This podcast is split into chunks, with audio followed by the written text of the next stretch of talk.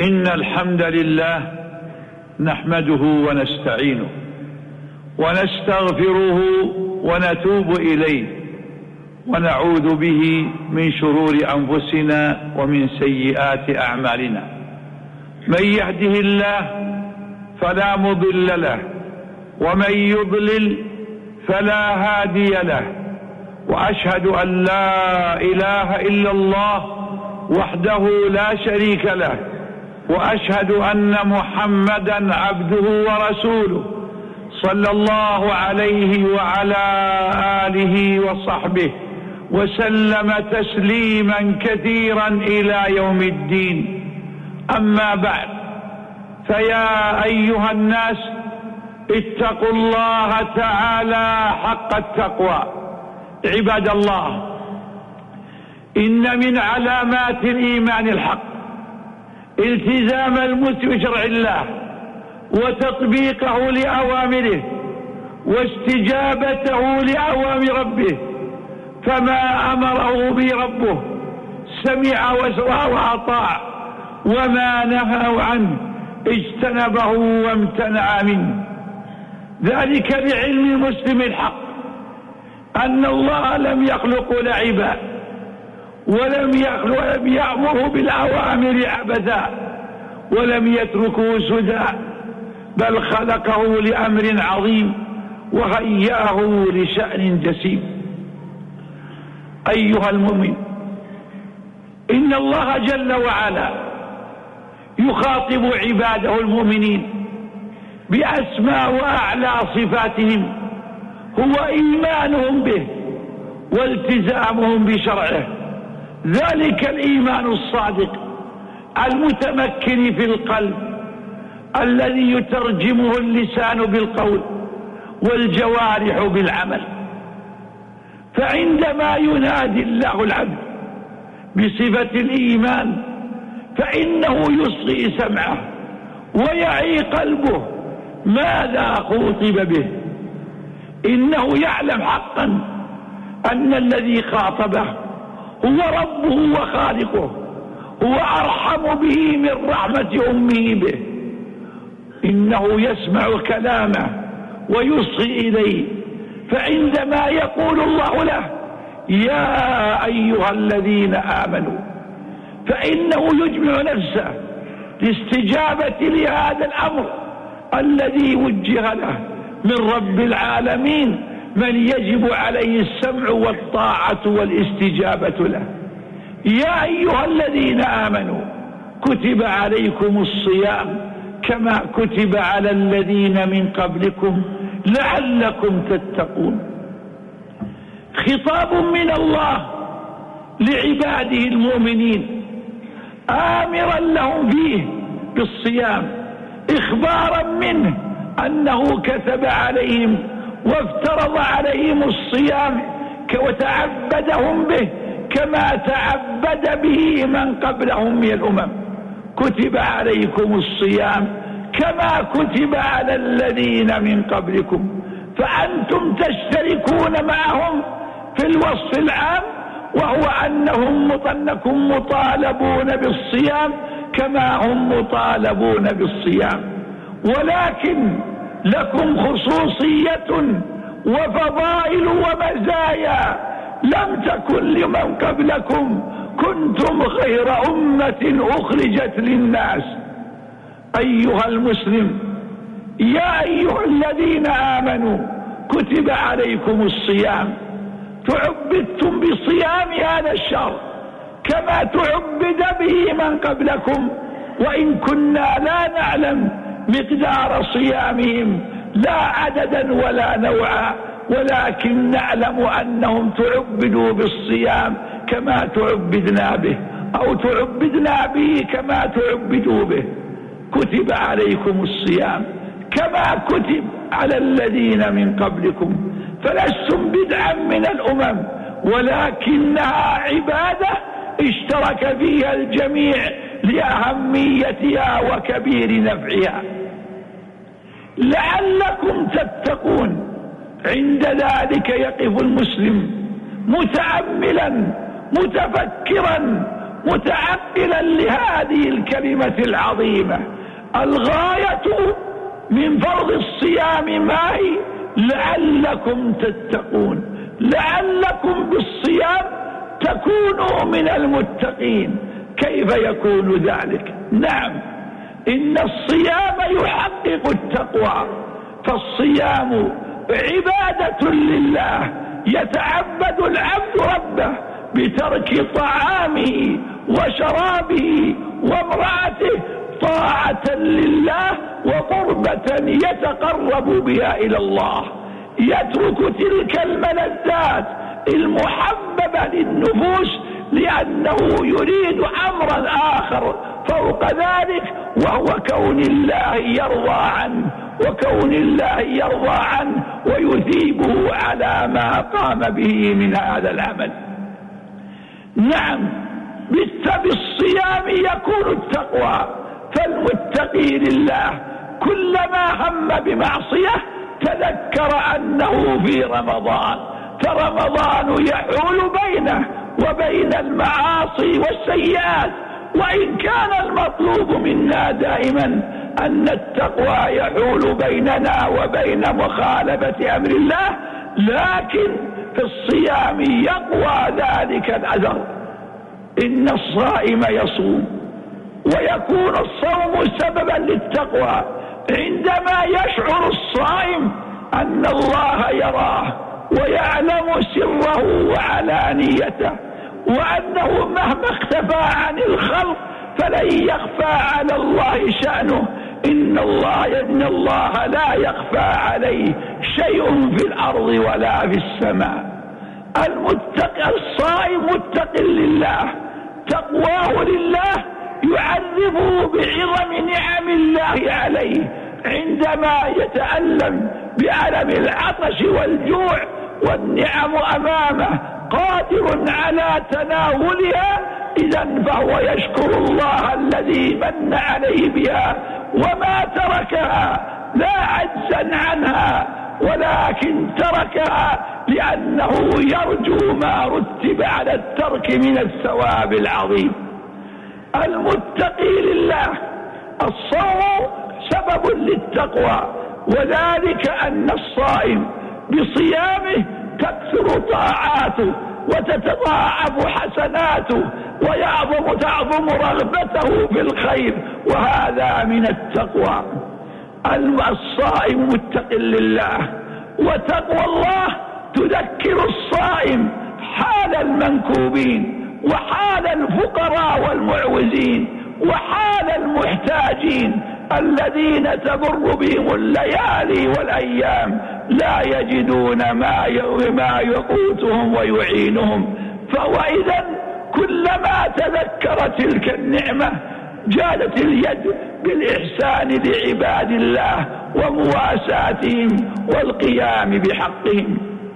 إن الصوم يحقق التقوى فهو يضيق مجاري الشيطان الذي يجري من ابن آدم مجرى الدم فالصوم يضيق مجاريه فتخف المعاصي وتعظم الطاعات. إنه تقوى لله يعينه حتى على صحة بدنه واستقامة حاله. إنه يمضي أيام عمره في الأنواع من الأكل والمشروب ولكن في رمضان تنقطع ذلك فتزداد الصحة وتتخوض وترتاح أجهزة الهضم فيزداد صحة وسلامة وعافية. الصوم يحقق التقوى. فالصائم في صيامه نشيط في العبادة محافظ على الفرائض مبتعد عن النواهي راغبا في الخير. والله يقول لعلكم تتقون. ثم إن الله ذكر الصائمين بأن هذا الصوم ليس فيه مشقة ليس العام كله ولا نصفه ولا ثلثه ولا ربعه ولا سدسه ولكنه شهر واحد من اثني عشر شهرا. فهو قليل بالنسبة إلى تقلبك في النعم في هذه المدة الطويلة. ولهذا قال الله أياما معدودات أياما معدودات يعني تسعة وعشرين يوما أو ثلاثين يوما فهي يسيرة فاصبروا عليها ولا تضجروا منها ولا تسأموها ولا تملوها بل أحبوها وتعلقوا بها. أيها المسلم ولما خاطب الله بالصيام جعل الخطاب موجها للقادرين للمسلم البالغ العاقل القادر المقيم. إذا فرخص للمريض والمسافر في الفطر فقال فمن كان منكم مريضا أو على سفر فعدة من أيام أخرى. يعني أن الصوم يسقط أداؤه في وقته عن المسافر الذي كان مسافرا فإن الصوم فإن أداء الصوم يسقط عنه في وقته ويقضيه أياما أخرى. لأن السفر مظنة التعب ومظنة الشقاء والعناء فقال الله فمن كان مريضا فمن كان منكم مريضا أو على سفر فالسفر يبيح لك الفطر بالإجماع. متى ما خرجت عن بلدك مسافرا مسافة تقصر فيها الصلاة جاز لك الفطر مطلقا بإجماع المسلمين. ولكن ولكن لو صمت في السفر فإن صومك صحيح ولا سيما إذا لم يكن عليك مشقة في السفر فصومك صحيح لأنك تريد إبراء ذمتك والصوم مع الناس وترتاح من القضاء. وإن صمت وإن, وإن صمت وإن أفطرت فالفطر جائز.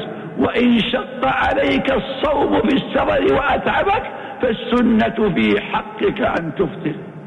ومحمد صلى الله عليه وسلم إمام المتقين صلى الله عليه وسلم تنوعت أحواله بالسفر في رمضان. فمرة أفطر ومرة صام. مرة صام ومرة أفطر. يقول بعض الصحابة خرجنا مع رسول الله صلى الله عليه وسلم في رمضان في حر شديد فكان أحدنا يضع يده على رأسه اتقاء لحر الشمس. وما منا صائم إلا رسول الله صلى الله عليه وسلم. وعبد الله وعبد الله بن رواحة. وفي مرة أخرى سافر صلى الله عليه وسلم يوم فتح أيام فتح مكة. من سفره إلى فتح مكة من المدينة إلى مكة. فلما اقترب من القوم قال لأصحابه إنكم قد دنوتم من عدوكم والفطر أرفق بكم ولكن لم يأمرهم. فلما اقتربوا قيل له إن الناس شق عليهم الصوم. فقال إنكم تغدنوتم من عدوكم. فأفطروا فإن الفطر أرفق بكم. فأفطر بعض الصحابة وامتنع بعضهم. فقال صلى الله عليه وسلم لما بلغه ذلك نزل فشرب الماء وقال للذين لم يفطروا أولئك العصاة أولئك العصاة. لأنهم مقبلون على جهاد وجلاد عدو فكان الفطر في حقهم أولى ليتقووا بالفطر على مقاومة الأعداء. وأصحاب محمد صلى الله عليه وسلم تنوع حالهم بالسفر فكانوا يسافرون فمنهم المفطر ومنهم الصائم فلم يعب المفطر على الصائم ولا الصائم على المفطر. قال أبو سعيد الخدري كانوا يرون أن من وجد قوة فصام فحسن ومن وجد ضعفا في السفر فأفطر فحسن قال حمد السلمي يا رسول الله إن لي ظهرا أعالجه أكريه وأسافر عليه وأنا شاب قوي أجد من نفس القوة على الصوم أفأصوم؟ قال كل ذلك يا حمزة. إن شئت فصم وإن شئت فأفطر. المريض أذن الله له بطل قوله. فمن كان منكم مريضا فأذن الله للمريض بطل وهذا المرض المأذون به هو المرض الذي يكون مع يكون الصوم معه شاق. فالمرض الذي يكون الصوم معه شاقا فالسنة للمريض أن يفطر ويقضي. وإن كان المرض يسيرا لا تتأثر به صحته فإن الواجب أن يصوم. وإن كان الصوم يزيد المرض ويؤخر البرء أو قد يؤدي إلى الهلكة فإن الفطر عند ذلك واجب. إذا كان الصوم يؤدي إلى الهلكة بالأمراض الخطيرة أمراض السرطان عافانا الله وإياكم. الوباء الكبدي الفشل الكلوي انخفاض السكر أو زيادته أو غير ذلك من الأمراض الخطيرة التي لا يمكن الصوم معها فإن الواجب على المسلم أن يفطر ويطعم ويقضي إن كان يقدر وإن كان لا مطلقا لا يستطيع الصوم لا في رمضان ولا في غيره بأن كان العلاج مستمرا والدواء في أوقاته متعددة فإن الله عفى عنه وجعل الإطعام قائما مقام الصيام. فمن كان منكم مريضا أو على سفر فعدة من أيخر لمن كان قادرا بعد ذلك. أما من لم يقدر على الصيام مطلقا بأن تكون مواعيد الأدوية متعددة في ساعات الليل والنهار فإن الله يقول وعلى الذين يطيقونه فدية طعام مسكين فيطعم عن كل يوم مسكينا في آخر الشهر. في أول الإسلام خير المسلمون بين الصيام والإطعام من شاء صام ومن شاء أطعم عن كل يوم مسكين. فلما استقر الصوم في نفوسهم رحمهم الله فافترض الصوم على كل مسلم بالغ عاقل قادر مقيم خال من الموانع عليه أن يصوم رمضان أداء طاعة لله وقربة يتقرب بها إلى الله. والذي لا يستطيع الصيام لأن المرض خطير ملازم له فإن هذا يطعم عن كل يوم مسكين لأن الله يقول وعلى الذين يطيقونه فدية طعام مسكين. أيها المسلم والمريض إذا أفطر فإنه يقضي أي مخر فإن, فإن فإن فاجأته المنية قبل أن يقضي ولا يتمكن فإنه لا شيء عليه لأن الله يقول فعدة من أيام أخر ومن لم يتمكن فلا شيء عليه. ولكن إذا قدر على القضاء وتساهل وتهاون حتى فاجأه الموت فيستحب لأوليائه أن يقضوا عنه لأن النبي صلى الله عليه وسلم قال من مات وعليه صوم صام عنه وليه. صام عنه وليه وإن لم يجد يجد من يصوم عنه أطعم عن كل يوم مسكين. أما العاجز عن الصوم لكونه هرما قد فقد الذاكرة لا يعي ولا يدرك فهذا لا شيء عليه لا إطعام ولا صيام لأنه فاقد التكليف. أما من أعجزه الصوم لأنه كبير السن قد ضعفت قواه وانهار قواه وعجز عن الصيام فيطعم عن كل يوم مسكينا في آخر الشهر خمسة وأربعين كيلو من الرز عن الشهر كله. أيها المسلم الصغار ينبغي تعويل الصيام وترغيبهم فيه وحثهم عليه وإن كان غير واجب حتى يعتادوه ويألفوه كان الصحابة يصومون صبيانهم ويعطونهم اللعن لكي يشغلوهم عن طلب الماء والشراب. أيها المسلم أيها المسلم الحائض والنفساء حرام عليهن الصيام لأنهن ليسوا حرام عليهن الصيام أداء ما دامت المرأة في حيضها ونفاسها. فلتفطر ولتقضي أياما أخر لأن وتقضي أياما أخر لأن هذا أمر واجب. تسأل عائشة رضي الله عنهما ما بال الحائض تقضي الصوم ولا تقضي الصلاة؟ قالت كان يصيبنا ذا الحيض فنؤمر بقضاء الصوم ولا نؤمر بقضاء الصلاة. فالحائض إذا جاء الحيض ولو قبل دقائق فسد صومها ووجب عليها قضاء ذلك اليوم.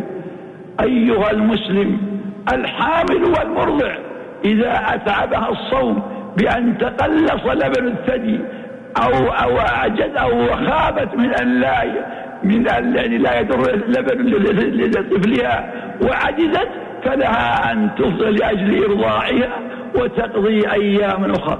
والحامل إذا شق عليها الصوم مع الحمل بتقرير طبي جيد فإن لها أن تفطر وتقضي يوما آخر مكانه.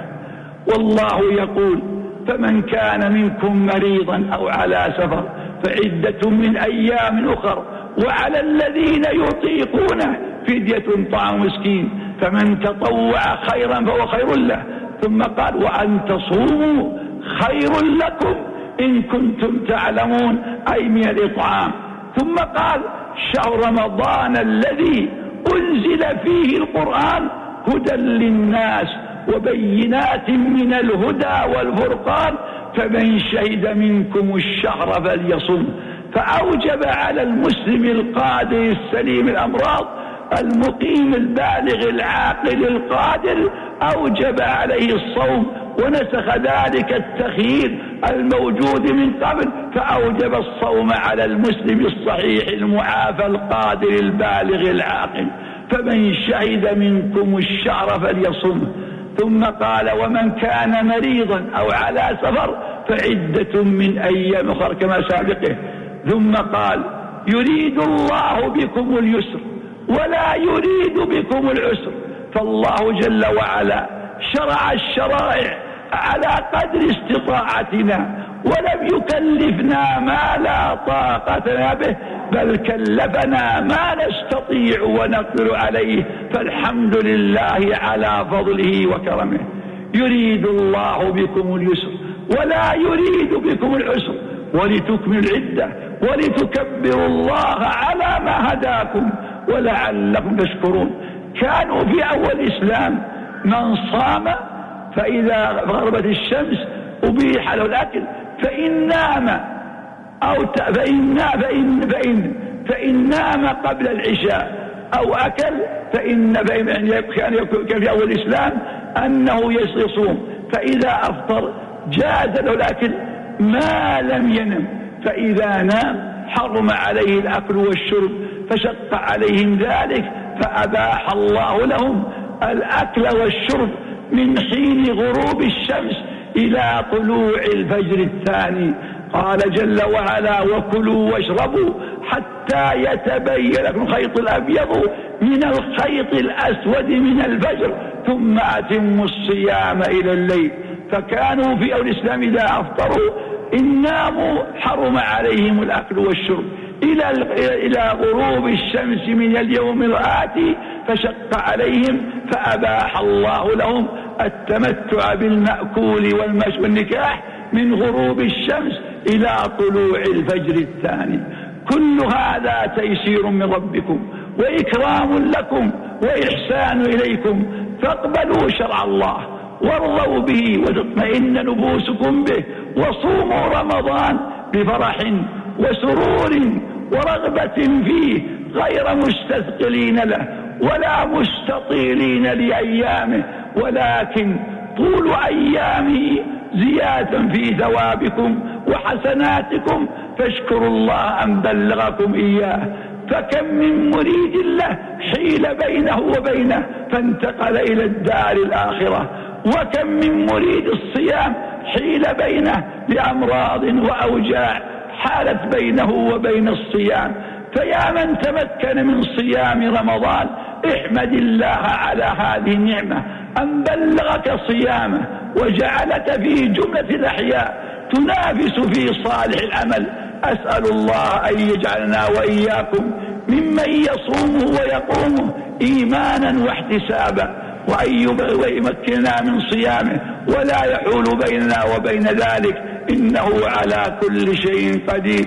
بارك الله لي ولكم في القرآن العظيم ونفعني وإياكم بما فيه من الآيات والذكر الحكيم. أقول قولي هذا وأستغفر الله العظيم الجليل لي ولكم ولسائر المسلمين من كل ذنب. فاستغفروه وتوبوا إليه إنه هو الغفور الرحيم.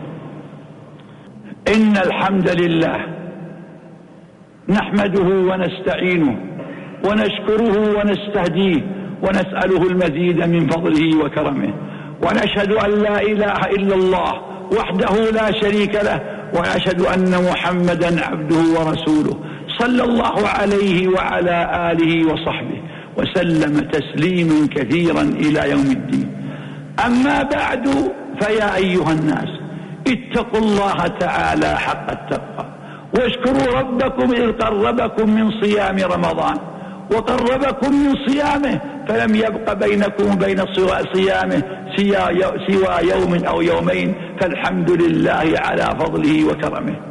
شهر رمضان شهر عظيم وموسم كريم يضاعف الله به الأجور ويعظم الهباء ويضعم ويضعم ويضاعف الأجور ويعظم يضاعف الله به الأجور ويمنح الهبات ويفتح باب الخير لكل راغب. شهر شهر الهبات والسلات شهر إيقاء العثرات وإجابة الدعوات شهر محفوظ بالمغفرة والرحمة والعتق من النار. أوله رحمة وأوسطه مغفرة وآخره عتق من النار. أيها المسلم جاء في فضل رمضان أحاديث كثيرة من أحاديث النبي صلى الله عليه وسلم. فقال صلى الله عليه وسلم مرغبا فيه من صام رمضان إيمانا واحتسابا غفر الله له ما تقدم من ذنبه ورغب في قيامه فقال من قام رمضان إيمانا واحتسابا غفر الله له ما تقدم من ذنبه. وقال الصلوات الخمس والجمعة إلى الجمعة ورمضان إلى رمضان مكفرات لما بينهن إذا اجتنبت الكبائر. وكان صلى الله عليه وسلم يبشر أصحابه برمضان فقال يوما أظلكم شهركم هذا بمحلوب رسول الله صلى الله عليه وسلم. ما مر بالمؤمنين شر ما مر بالمؤمنين شهر خير لهم منه. ولا مر بالمنافقين شر, شر, شر لهم منه. إن الله ليكتب أجره ونوافله قبل أن يدخله ويكتب إصره وشقاه قبل أن يدخله. وذلك أن المسلم المؤمن يزود قوتا للعبادة ويتبع المنافق والفاجر عورات الناس وغفلاتهم فهو غنم للمؤمن يغتنمه الفاجر. وكان صلى الله عليه وسلم يقول أصحابه أظلكم شهر رمضان شهر رحمة وبركة يغشاكم الله فيه فينزل السكينة ويحط الخطيئة ويستجيب الدعاء وينظر الله إلى تنافسكم فيه فيباهي بكم ملائكته فأروا الله من أنفسكم خيرا. وقال سلمان فارسي رضي الله عنه فيما يروى عنه قال خطبنا رسول الله صلى الله عليه وسلم في آخر يوم من شعبان فقال أيها الناس قد أضلكم شهر عظيم مبارك. شهر جعل الله في ليلة هي خير من ألف شهر. شهر كتب الله كشهر جعل الله صيامه شهر جعل الله صيامه فريضة وقيام ليله تطوعا. من تقرب فيه بخصلة من خصال الخير كان كمن أدى فيه فريضة ومن أدى فيه فريضة كان كمن أدى سبعين فريضة فيما سواه وهو شهر الصبر والصبر ثوابه الجنة وشهر المواساة وشهر يزاد فيه رزق فيه من فطر فيه صائما كان مغفرة لذنوبه وعتقا له من النار. قالوا يا رب وكان له أجر مثل أجر الصائم من غير أن ينقص ذلك من أجور الصائم. قالوا يا رسول الله ليس كلنا يجد ما يفطر الصائم. قال يعطي الله الثواب من فطر صائما على ملمة تمرة أو ملقة لبن شربة ماء. ومن خفف به عن مملوكه غفر الله له واعتقه من النار فاستكثروا به من أربع خصال خصلتين لا غنى بكم عنهما شهادة أن لا إله إلا الله وتستغفرونه وخصلتان لا غنى عنهما تسألون الله الجنة وتستعيذون به من النار وهو شر أوله رحمة وأوسطه مغفرة وآخره عتق من النار. من سقى به صائما سقاه الله من حوض شربه. لا يظمأ بها أحد بعدها حتى يدخل الجنة. فارغبوا فيما رغبكم الله فيه وأدوا واجبه وافرحوا به واستبشروا بقدمه وأعدوا توبة نصوح ونية صادقة وعزيمة صالحة. أسأل الله أن يهله علي وعليكم بالأمن والإيمان والسلامة والإسلام وأن يبلغنا صيامه وقيامه وأن يجعله شاهدا لنا لا شاهدا علينا. إننا يا إن المسلمين يمر بهم هذا الشر وأحوال بعض المسلمين حالة يرثى لها قتال وفاقة وفقر ونزاع واختلاف واضطراب.